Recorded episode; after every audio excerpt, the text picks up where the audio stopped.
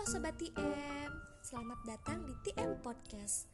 Nah pada podcast kali ini kita akan belajar mengenai keseimbangan AD dan AS Nah mungkin sebagian dari Sobat TM ini ada yang belum tahu ya apa itu AD dan AS Maka dari itu kita di sini akan membahasnya. Yang pertama kita akan bahas mengenai AD terlebih dahulu nih. AD Indonesia itu disebut sebagai permintaan agregat. Nah, permintaan agregat ini dikatakan sebagai tingkat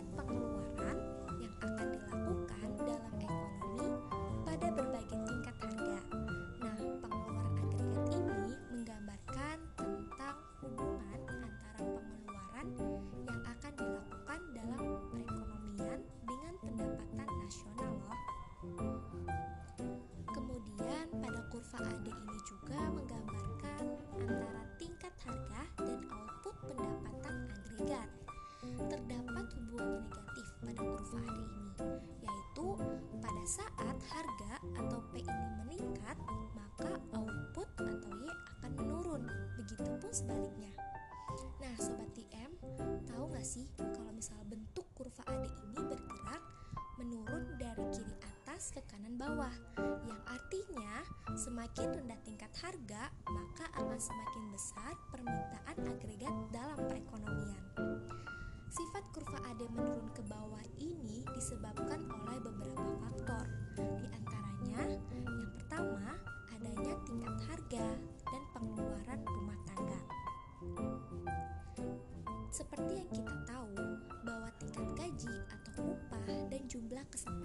kerja ini akan menentukan jumlah pendapatan yang akan diterima oleh masyarakat pada suatu waktu tertentu.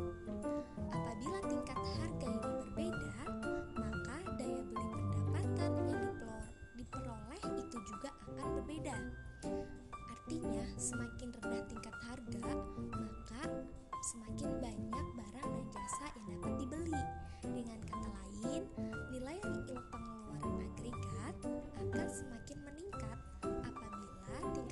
semakin rendah.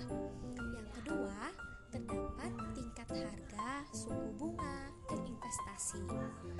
Apabila harga adalah stabil atau tingkat inflasi ini sangat rendah, maka suku bunga cenderung akan berada pada tingkat yang rendah pula.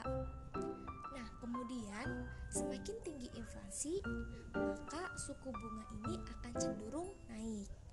Nah, terdapat juga nih sobat TM keterkaitan investasi, yaitu semakin tinggi suku bunga akan menyebabkan penurunan dalam investasi.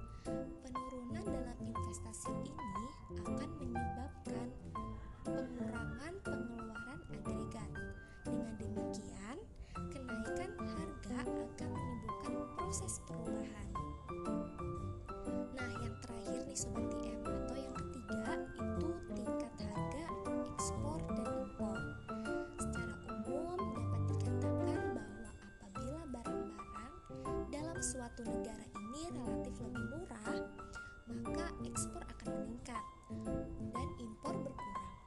Begitupun sebaliknya.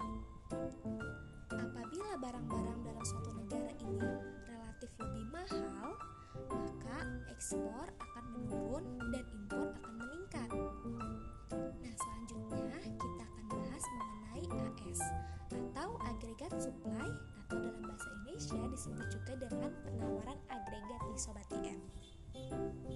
Penawaran agregat ini dapat diartikan sebagai penawaran barang dan jasa yang dilakukan oleh perusahaan-perusahaan dalam suatu negara. Penawaran agregat ini dikaitkan dengan tingkat harga. Kemudian, pada kurva penawar agregat itu menggambarkan tentang hubungan tingkat harga yang berlaku dalam ekonomi dan nilai produksi real atau pendapatan diproduksi oleh semua perusahaan dalam suatu perekonomian.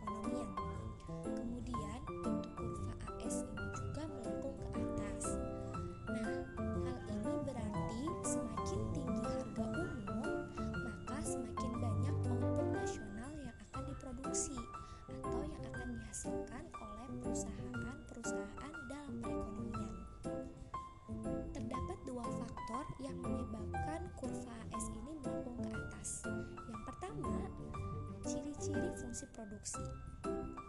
Hal ini berarti semakin tinggi tingkat harga, maka semakin besar pula jumlah barang yang diproduksi dan ditawarkan oleh para perusahaan.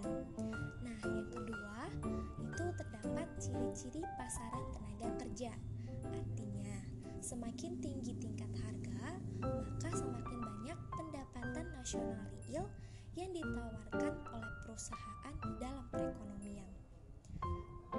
sobat TM, kita akan masuk pada segmen intinya pada podcast kali ini, yaitu keseimbangan AD dan AS.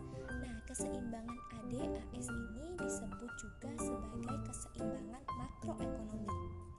Dapat dikatakan demikian karena analisis ini telah memasukkan unsur perubahan harga dalam analisis keseimbangannya.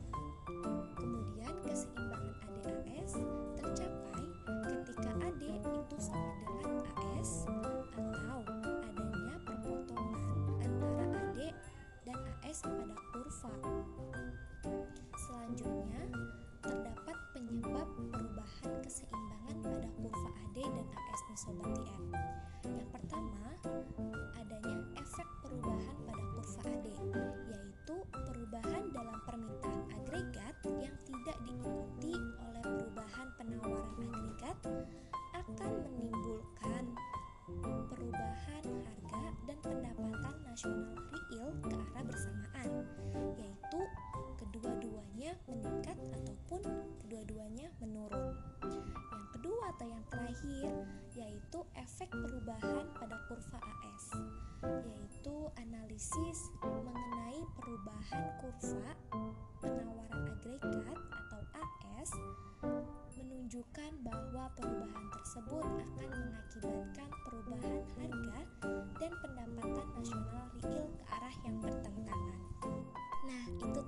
sedikit pembahasan mengenai keseimbangan